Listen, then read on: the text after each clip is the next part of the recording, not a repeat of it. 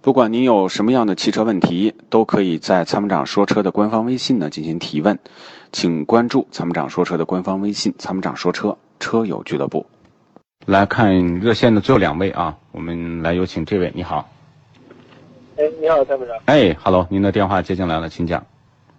不是，我想咨询个事情，买车的这个啊，嗯，您说，看了个 C 零八和这个新款的这个 CRV，嗯，我让你帮我推荐一下。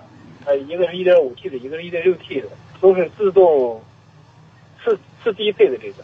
次低配的啊，啊，呃，最近 CRV 就不要选了呃呀，啊，呃，刹不住车，你知道吗？我我听说不是说解决了吗？这个没有，没有，没有，没有解决，没有解决啊，啊，但是我就喜欢它那个车的空间。是是是，这个车肯定是设计的很好，因为人家经验确实很丰富，但是呢，这刹不住车，你敢买吗？真的是刹不住车，我这刚接接了几起投诉啊，刷新软件处召回也不行啊呢。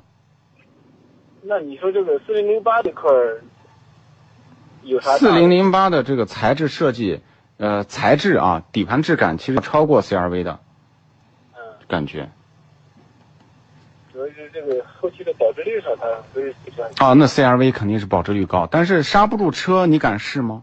因为我刚刚是接到投诉，从这段时间就陆陆续续接到投诉的。这个事情我倒关注过，我还都听他们说是解决了， 你听谁说的？就是在论坛里面看的。没有，没有，没有，没有，没有。那你再帮我说下这个 CX 杠五这个车和四四零零八呢？如果你城市里面居多，CX 杠五也是可以考虑的。